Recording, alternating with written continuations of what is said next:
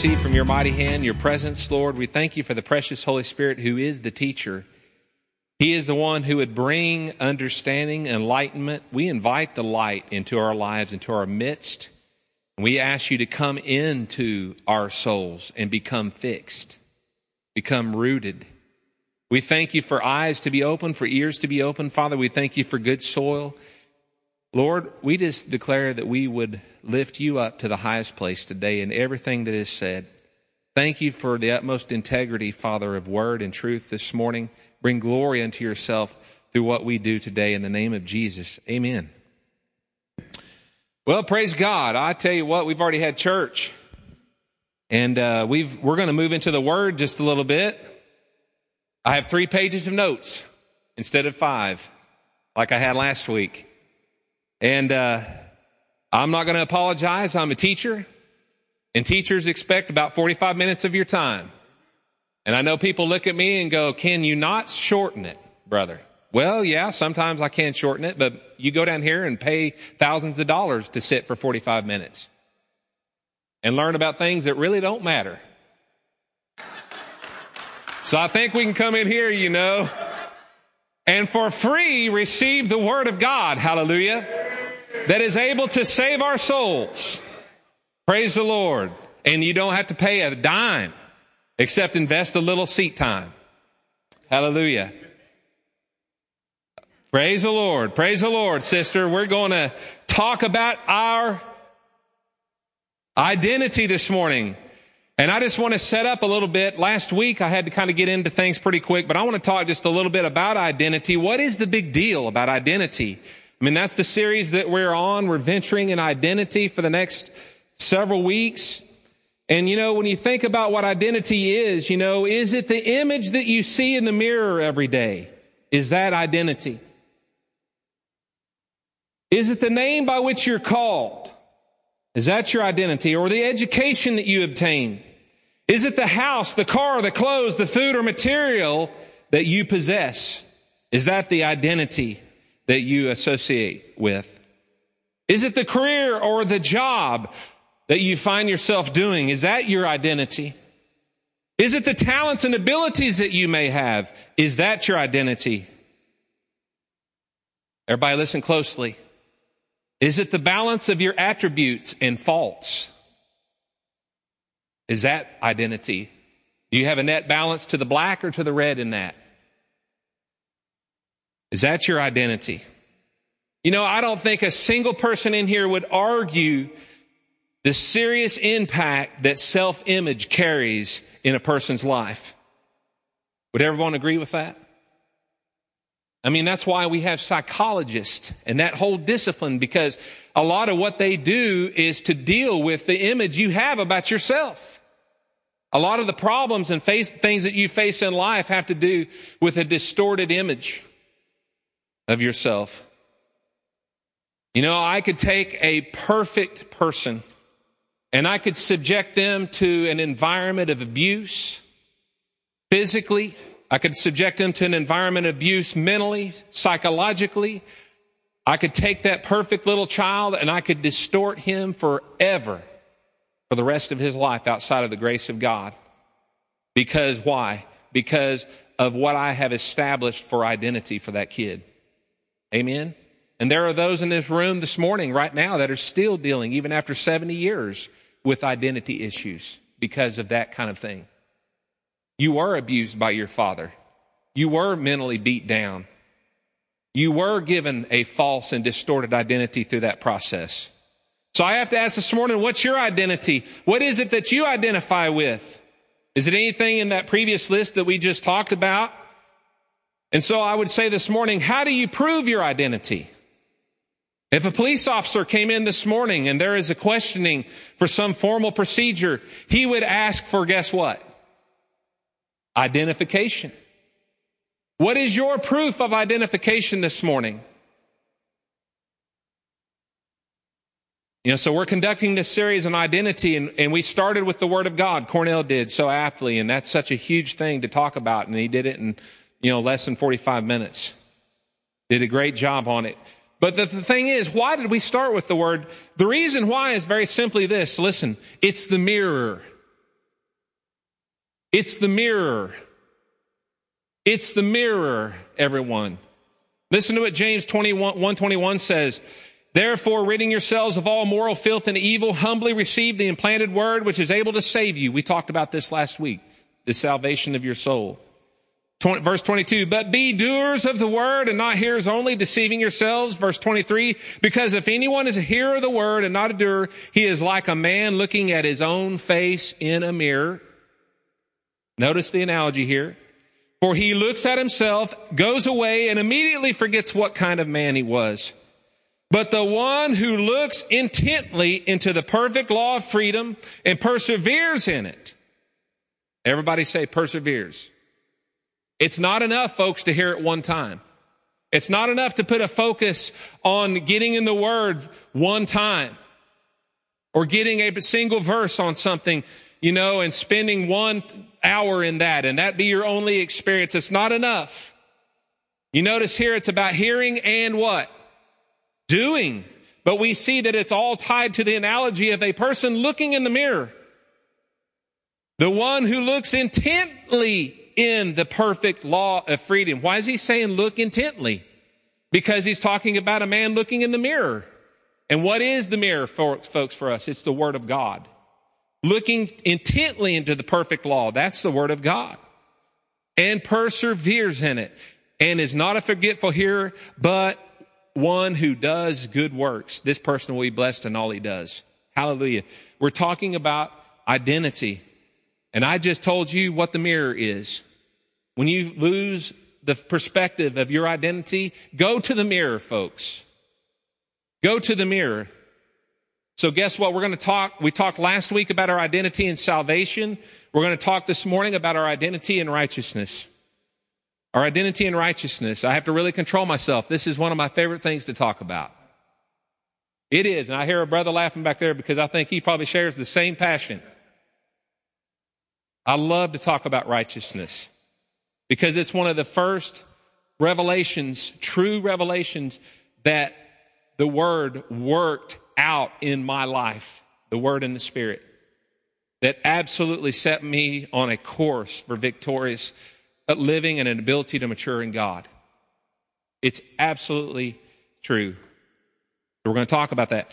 So let's just talk, set a little bit up here about righteousness. You know, I want you to consider Matthew 6:33 and listen to what it says. This is a scripture often often quoted by many people and we we get a lot of really good understanding I think to some degree of what this scripture is saying, but I think we've forgotten a part of it or we look over a part of it. Listen to what it says.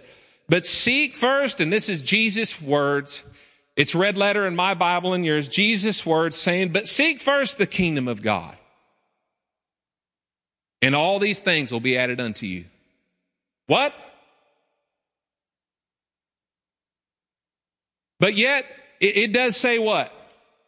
Seek first the kingdom and his righteousness. How many of us skip over his righteousness? Oh, come on now. I don't know how many times I've heard that verse quoted and you hear kingdom. Seek first the kingdom of God and all these things will be added unto you. Folks, we're leaving out an equal component of what we're to seek first. Not just the kingdom of God. It's the righteousness of God too. And we're talking, you need to go back and read the context of where Jesus is talking about here. He had just talked about all the things that without God and, and any focus on God and dependency on God, you will try to produce of your own accord. The materiality of your need for existence, clothing and, and food and shelter and all the things that it seems like that we are always, you know, in a rush to try to obtain from a natural perspective. But in fact, Jesus is laying out that that is not the focus and the essence of who, that is not your identity. Your identity should not be found in the pursuit of materiality. Your identity should be found in the pursuit of these two things, the kingdom of God and his righteousness. Hallelujah. So we're told to seek first his kingdom and his righteousness. Many miss that last part, but you got to realize it's equal in the directive that Jesus brings there. It's equal. So what's the deal? Well, I'm going to tell you the deal this morning. Hallelujah. The case for our true identity. That's what we're talking about. We're talking about identity. And in this lesson, we're going to talk about our identity and righteousness. So, the case for our identity, I'm going to present the case like an attorney would present it to a degree here. So, let's lay out a case. Have you ever stopped to think? I want everyone to pay very close attention. Have you ever stopped to consider that God made us of his own desire? Did you know that no one made God make you? He, no one came up to God and said, you know, it's, or even the Godhead themselves look at each other and say, it's about time we finally make something different. Because we made all this other stuff, so we made to make something different. You got to add to the scripture to say that. There's nothing in the scripture that says that. He made us of his own will and desire. Stop and think about that. He wasn't forced to do it. That goes for every single person in this room. Every single person. We're created in his image. Genesis 1 26 through 27 will lay the foundation for that. He said, Let us make man in our image, after our likeness. I don't know about you, but that's not a creator that just flippantly decided to, to, to make something called man. Because I don't know about you, but when a creator is going to make something after his likeness, he's going to put a little bit more into it, I think. Huh? I mean, doesn't it stand to reason? We don't have to use uh, uh, spirituality there. Let's just use good old common oaky sense. If I'm doing something that represents me, like that carrot cake in there that I brought today, guess what? It's game on. I ain't going to go down to the store and buy Duncan Hines mix because I don't want to represent Duncan Hines. I want to represent Greg Kloxin and his ability to input something of his essence into my creation. Oh, it's funny, but it's serious too, brothers and sisters. Because I'm talking about something that will bring revelation with respect to who your creator is and the nature from which you have been created.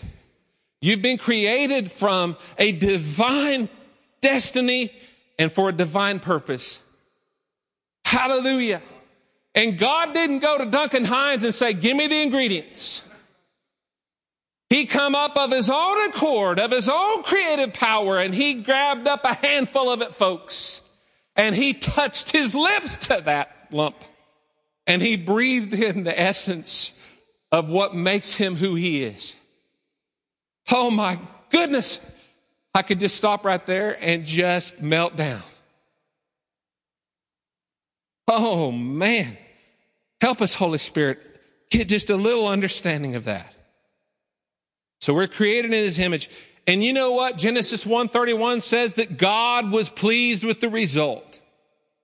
He didn't come up to the end of it on the sixth day, brother, and say, well, there's a cut, most of it looks good, but there's a couple things that were a little bit falling short of.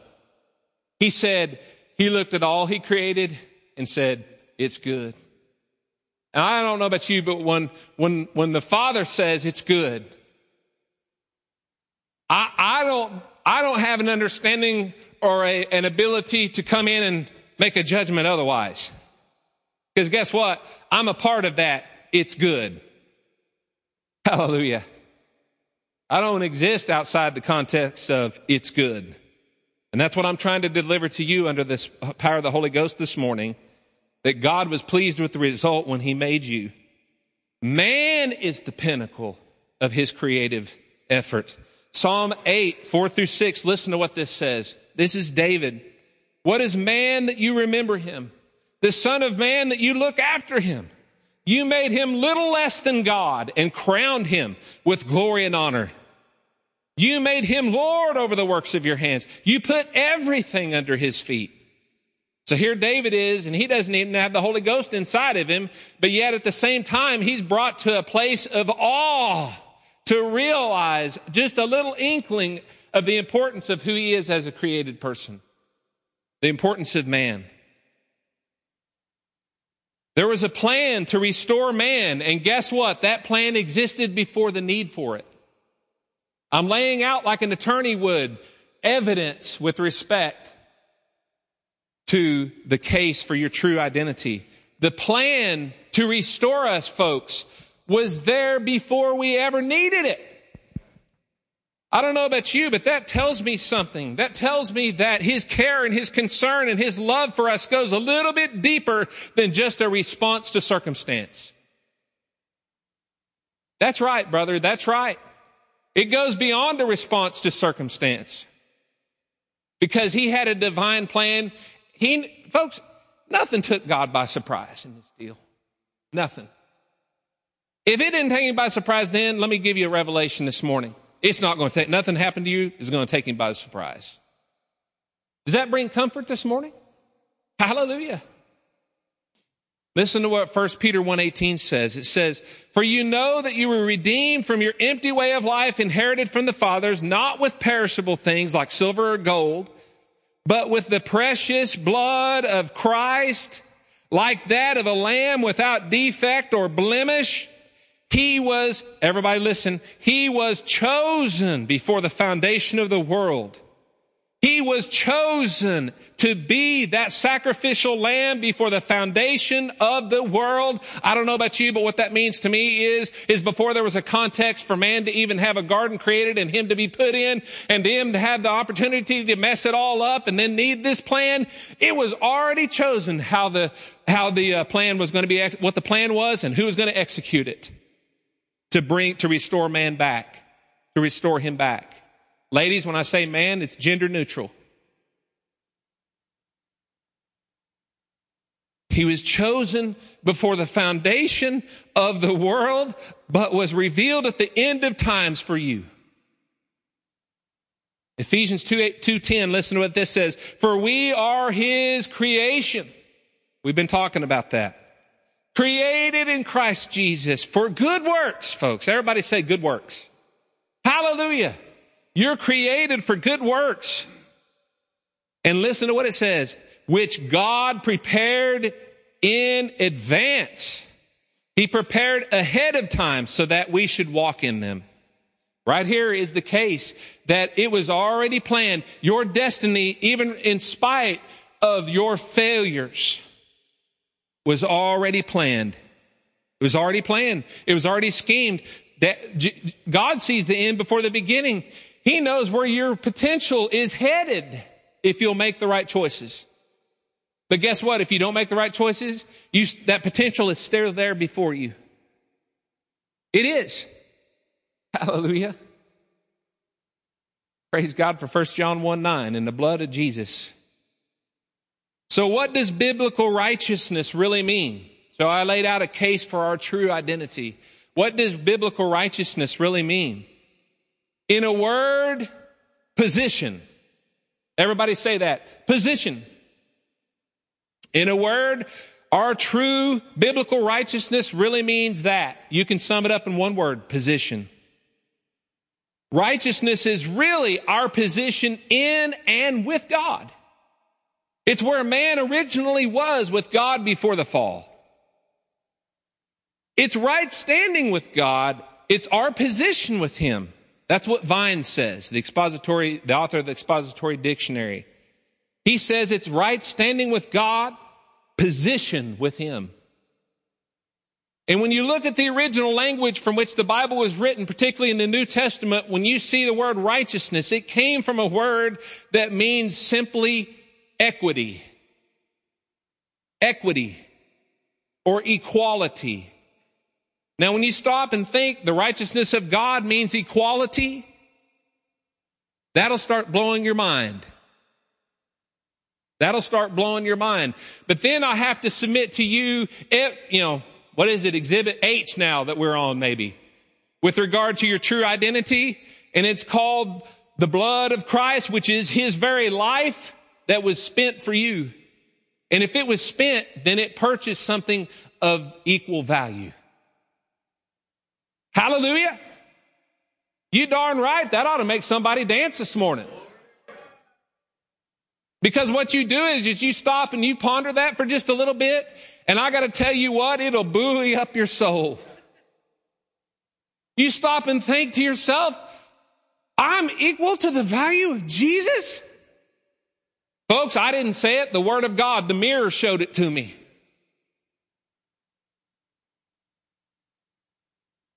We can see this exemplified in the story of the prodigal son, and I want you to go over there. A lot of times I quote scripture and don't have you turn for essence of time, but I want you to go there. I want your eyes to, to fall on this with mine this morning.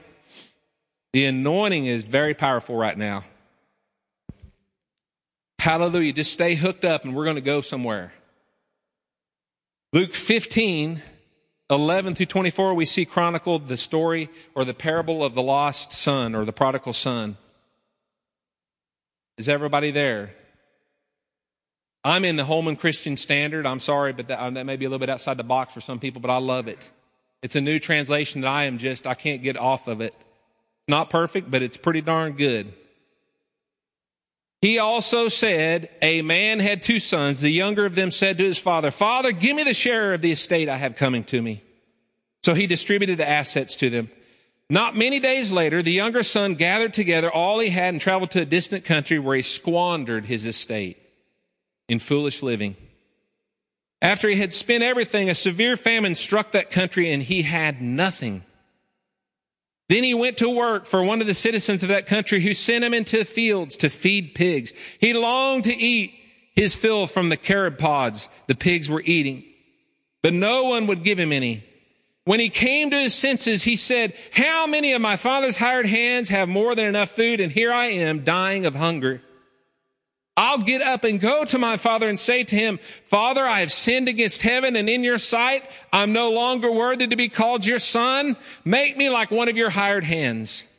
So he got up and went to his father. But while the son was still a long way off, everybody say, a long way off. Hallelujah. Has anybody been a long way off? I tell you what, I can hear that organ playing in my mind right now.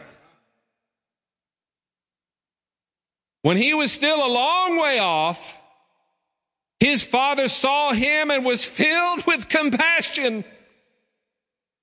He ran and threw his arms around his neck and he kissed him. Help me, Lord. This son said to him, Father, I've sinned against heaven and in your sight, and I'm no longer worthy to be called your son. But the father told his slaves, quick, bring out the best robe and put it on him. Put a ring on his finger and sandals on his feet. Then bring the fattened calf and slaughter it and let's celebrate with a feast because this son of mine who was dead is alive again and he was lost and now he's found. So they began to celebrate. I'm sorry, but man, I tell you what, there is so much in there. I got to keep myself on task here. Help me, Holy Spirit. I want you to notice the first thing that was done here. What was the father's response? He brought the best robe to him. Isn't that, wasn't that his first order? But even before that, what was his response? He ran, embraced, and kissed him all over. And it says the father ran to him. That's right, brother. He ran to that son and kissed him. We're going to see some things I don't think we've seen before in this by the Holy Spirit. So what was the first thing that he did in order to restore that son? He didn't feed him a meal. He, he didn't give him the ring first or the shoes first. What did he give him first? He gave him a cloak. And he didn't say just any cloak. He said what? The best, the best clothes, the best robe. Did you know that clothing signifies position? It signifies position. When you see clothing on certain people, when I see a police officer, his clothing signifies the authority that he carries on behalf of who he works. Right? When I see someone in the military uh, or, or, or armed forces personnel in uniform. That signifies who they work for. That signifies who, what team they're a part of. Tells me a lot about their identity, clothing. And what is it that the Father again gave him first? Clothing. He gave him the best robe and it was brought and placed on him. Clothing signifies position. You think about the Hebrew priests. They wore certain clothes to perform their duties in. And not everybody wore those clothes. And in fact, if you wore those clothes, you would die. You could come under judgment to be dead if you tried to work in the clothing that they were supposed to wear because there was an anointing on it. There was an anointing carried with that. It represents position. That's what it represents. And you don't have the priestly position except by anointing and God's choosing. Priests and kings also are signified. Kings are signified by their clothing. So what was the son's concern though upon seeing the father? We see the father's concern. He comes and kisses him and cries and hugs and just loves on him and then tells to go get the clothes. But what was the son's position? What did the son do? Where was he at in this when he came up to him? Come on, somebody. He was focused on the sin. He was focused on the fact that he had messed up. And what is he asking? He's focused on forgiveness. I need forgiveness, Lord. Forgive me because I screwed up. But did you see the Father respond in like kind and concern for forgiveness? There's nothing in that scripture that talks about it. Nothing. Isn't that interesting? Isn't that interesting? Yet religion will be so focused on the fact, on penance for sin. Don't get me wrong now, folks. I'm not preaching something outside the gospel here. I'm just saying that we don't want to get focused on the sin because the Father's not focused on the sin. He's focused on relationship. He's focused on restoring relationship and restoring the object of his love. And so he kisses him and he tells him, go get the, and yet the son is focused on that, on the sin. Forgive me, Father. It's interesting that we don't see the father focused on sin or even forgiveness. He's focused on expressing love and restoring his position. You know, and a model here in this, I think also with respect to biblical righteousness, forgiveness is like take, I'm not saying you don't need forgiveness. Don't everybody go out here now and say, I'm preaching an alternate gospel. Oh my goodness. Forgiveness is like taking a bath. Righteousness is like putting on new clothes. I don't know about you, but I, I don't really like going and taking a bath and getting clean and then putting on my old nasty work clothes again. That doesn't make sense. But yet that's exactly where most of the Christians end up when they go back to their home in the process in their relationship with God. They get clean. They get cleansed. In fact, Jesus told Peter, you don't have, when someone's had a bath, Peter, they don't have a need to get a bath. They just need to, the part of them that touches the world needs to be washed again. It's their feet. And, and so he's, we've had a bath if we've experienced the salvation experience that we talked about last week. Hallelujah. We've had the bath, the washing. But yet we got to put on some new clothes. And I submit to you that those clothes are righteousness. Hallelujah. They are righteousness. So what happens through righteousness? Let's talk a little bit about that. I skipped a, I skipped a, a, scripture here. Romans 13, 14. Listen to what this says. Paul says, but put on the Lord Jesus Christ. It says to put him on.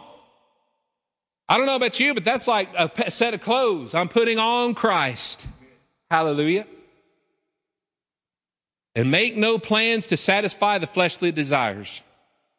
Man, that is a wonderful scripture to meditate on about what we just talked about, about clothing, signifying position and righteousness. Putting on Christ. What, who, what's our clothes? Who is our clothing? Christ. What happens through righteousness now? We are identified with Christ. That's the first thing that happens. It's the great exchange, if you will. 2 Corinthians 5.21 that many are familiar with. He made the one who did not know sin to be sin for us so that we might become the righteousness of God. It's the great exchange. His righteousness and right standing. He stripped himself of that by taking upon himself our clothes so that we can put his clothes on. Y'all see that? That's what that 2 Corinthians 5.21 is talking about. He took our clothes so we could wear his clothes. Hallelujah. The best robe. The best robe. Hallelujah. Our new nature is really our identification in him. 2 Corinthians 5:17 we talked about this last week therefore if anyone is in Christ he is a new creation the old things have passed away and look new things have come hallelujah that's also that new that new uh, um, position that we have in him our new nature that's also part of that identification you know, and the foundation of the victorious Christian life is really the knowledge of your position in God. If you don't have that knowledge and you don't walk in that knowledge, you're not going to walk in a successful Christian life. Righteousness is your position. Righteousness is really your identity in God.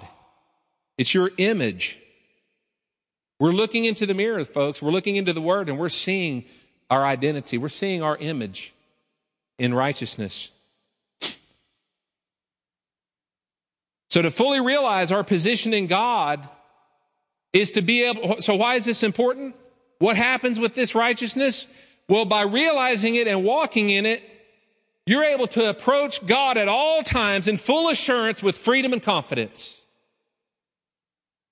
I'm going to say that again. To fully realize our position in God is to approach Him at all times in freedom, full assurance, and confidence. Listen to what Hebrews 4 14 through 16 says. Matter of fact, I'm just going to say the last verse 16 says, Let us therefore come boldly to the throne of grace that we might obtain mercy and find grace to help us in a time of need. There's nothing there, folks, that says for us to approach in a groveling, mealy worm mentality. It says to come boldly to the throne. Hallelujah. And when you look at 1 John 3, we see even this taken even further in verses 21 through 22. Folks, I'm delivering, I'm putting the mirror up before us this morning. Hallelujah. It says, beloved, if our heart does not condemn us, beloved, if our heart does not condemn us, we have confidence toward God. I don't know about you, but when I read this scripture, I can't read anything else into it but the fact that God wants us to be confident before Him. If He didn't, then why would He, under the notion of the Holy Ghost, bring this out through the Apostle John?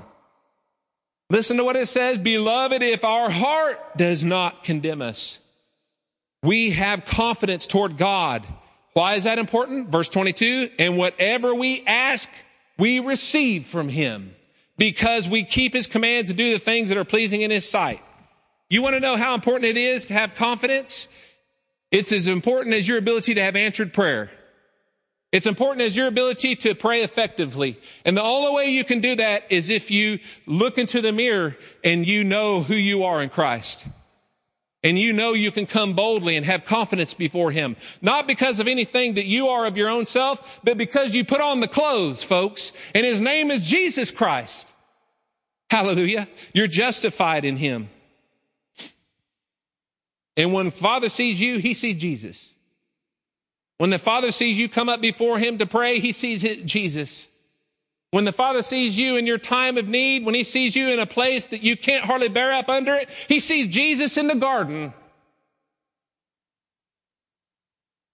He sees Jesus up on the mountainside when He withdrew Himself from the people in order to get recharged spiritually. Why, how can I say that? Because the other two verses that I skipped over in that Hebrews talks about we don't have a high priest who can't sympathize with our weaknesses. It talks about a high priest that we have that endured all temptation, yet was without sin. So are you saying, Brother Greg, that Jesus had impure thoughts about women come through his mind? I'm saying without an ab, for an absolute fact that yes. Well, it doesn't say that in the word. Oh, oh, well, wait a minute. It says he was tempted in every way. It says he was tempted in every way, but was without sin. That's the difference. He didn't fall into the sin. So he, otherwise Jesus can't identify with me, brothers. Oh, come on now. He can't identify with me and it ain't fair. It ain't fair if Jesus didn't have that. Brothers, if he didn't have that temptation, it ain't fair. I don't know if everybody's hearing me this morning.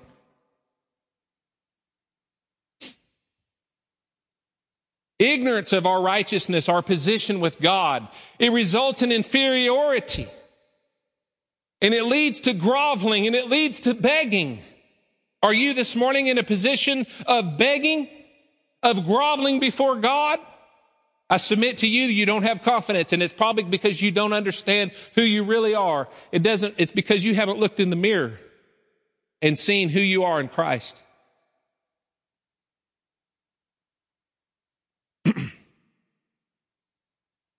Of course, you know, that type of position is not a position of faith and it's actually displeasing to God. It says the just shall live by faith. We're commanded to live by faith. So we're displeasing to not be in a position of faith. To come confidently and boldly is to come in, a, in faith in the word of God that though you don't feel this way, yet the truth is and remains you are in Christ. Hallelujah. Righteous before him and have the ability to come boldly. So our ability to walk in the power of the kingdom of God in this life, it also depends on our walking in the righteousness of God. So we're talking about what happens through righteousness, folks. Your ability to walk in the things of the kingdom that Jesus uh, said in 633, seek first the kingdom. Your ability to walk in that kingdom and the power thereof here in this life because we're not going to need it when we get to heaven. We're talking about the kingdom of God being established here and you walking in that. Your ability to do that, folks, there's a reason why you put righteousness with the kingdom is because you have to know who you are. You have to know who you are in Him.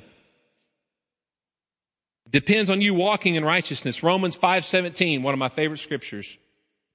For if by the one man's offense death reigned through the one, much more those who receive an abundance of grace and of the gift of righteousness will reign. Everybody say reign.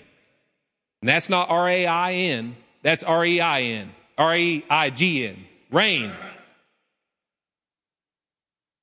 Maybe it is in Noble County for somebody that doesn't. How much more of those that have received that gift of righteousness will reign? Folks, I don't know about you, but reigning doesn't apply to anybody except kings, people in authority. Reign in this life through one, Jesus Christ. Hallelujah. There's our identity with Him, our Master. Righteousness, it's the critical. So we're laying out the, the effects of righteousness in us. Why is it important to understand our identity in righteousness? The next one is because really righteousness is a critical piece of your armor. Have you ever stopped to consider that? In fact, I think it's the number two in the list. Put on the breastplate of righteousness. What does the breastplate cover? What's the big deal about the heart? Oh, as, you know, I, I mean, it took an organic PhD in organic chemistry to bring that answer. Hallelujah. Praise the Lord. That's right. You die. When the heart stops, you're dead. When the heart stops, you're dead. And I got to tell you on every level soul, spirit, body. When the heart stops, you're dead. You needed that. That's a critical area to protect. Amen. It's a critical piece of armor that protects the distributor of life. That's what the heart is. It distributes life. Ephesians 6:14 stand firm then with the belt of truth buckled around your waist and the breastplate of righteousness in place. How important is righteousness? It's as important as your heart being protected. It's important as your ability to have a protection for your heart. Accepting and understanding our righteousness, folks, is critical to our ability to mature also in the things of God. We're talking about what righteousness brings in our life now. We're talking about looking in the mirror and seeing who we are in Christ and what it brings in our lives. Here's the sixth thing. We're talking about accepting and understanding that righteousness is a critical, it's critical in your ability to mature in the things of God. I didn't say this. Let's go see what brother Paul says about it in Hebrews chapter 5 verse 12. Listen to what it says. For though by this time you ought to be teachers, well, I tell you what, if he's talking to someone saying you ought to be teachers, they probably had a lot of word given to them. They got, they've had a lot of opportunity to get a lot of knowledge. He's saying, brothers and sisters, by though this time you ought to be teachers, Yet you need someone to teach you again the first principles of the oracles of God, and you have come to need milk and not solid food. He's admonishing him, these folks here. For everyone who partakes only of milk is unskilled in the word of righteousness.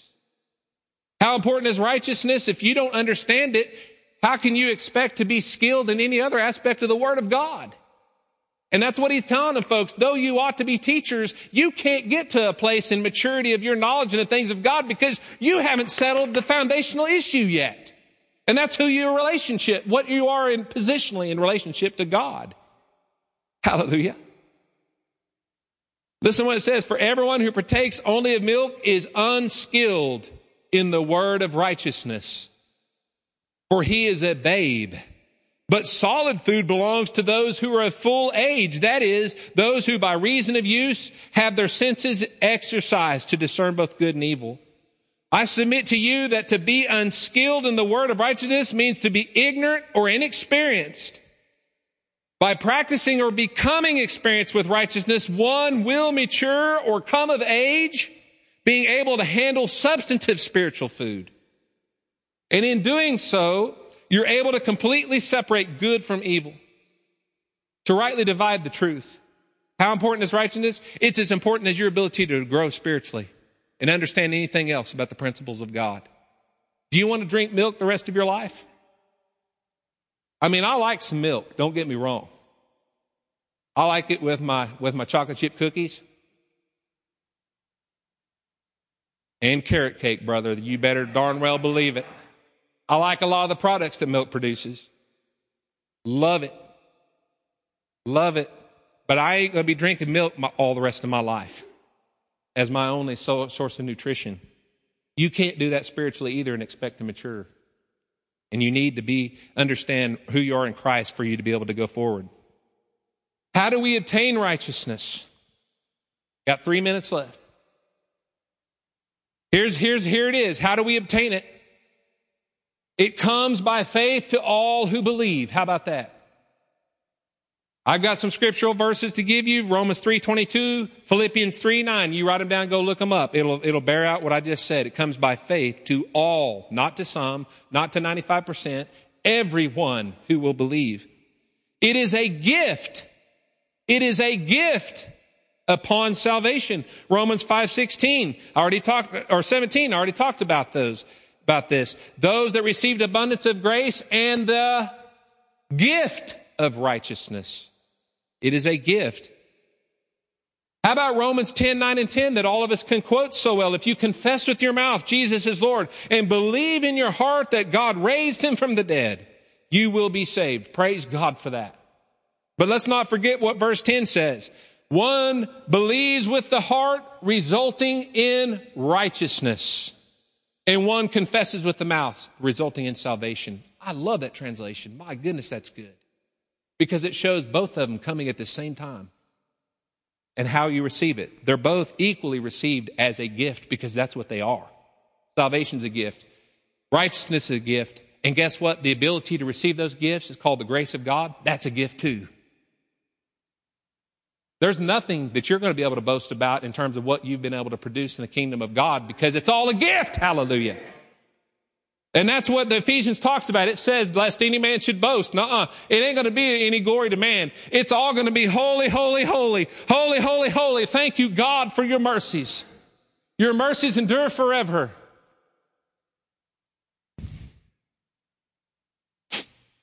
So with this in mind, really, there's no need to spend a lot of time on how to receive it. I spend a lot of time on, on what it means. I spend a lot of time on what it brings to your life, but we don't need to spend a lot of time on how to receive it because guess what? It's a gift.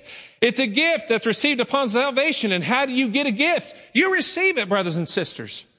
You receive it. However, here's the issue. You must submit to it. So you can get a gift, but you can choose not to unwrap it and have it appropriated in your life. You have to submit to it. Listen to Romans 10:3 says, and this and I'm almost done. Because they disregarded the righteousness from God. Listen to this, folks. This is Paul talking to the church in Romans. Because they disregarded the righteousness from God. What are we talking about? The righteousness from God, our identity, our position in Him. And because these folks he's talking about, because they disregarded that, what happened?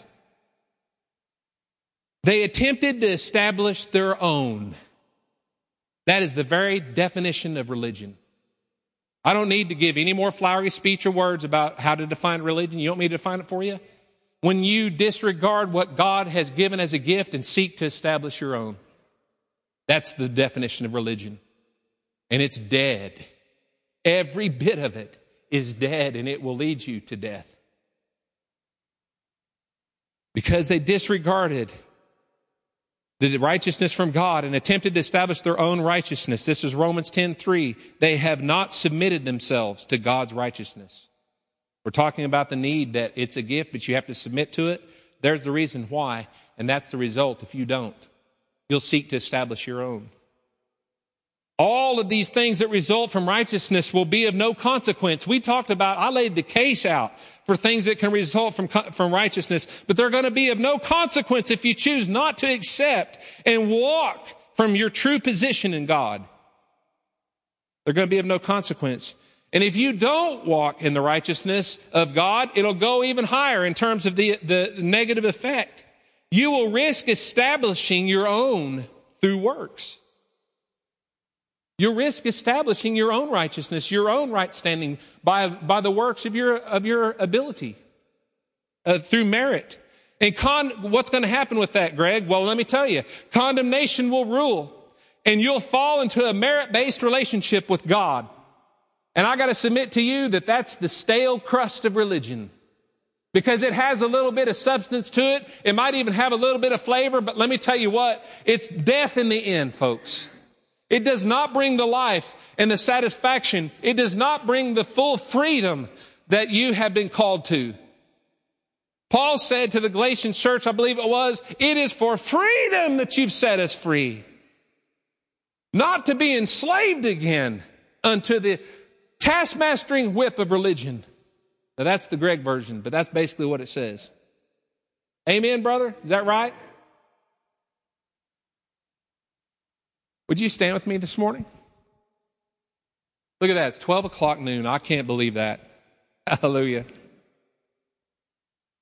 Oh, Father.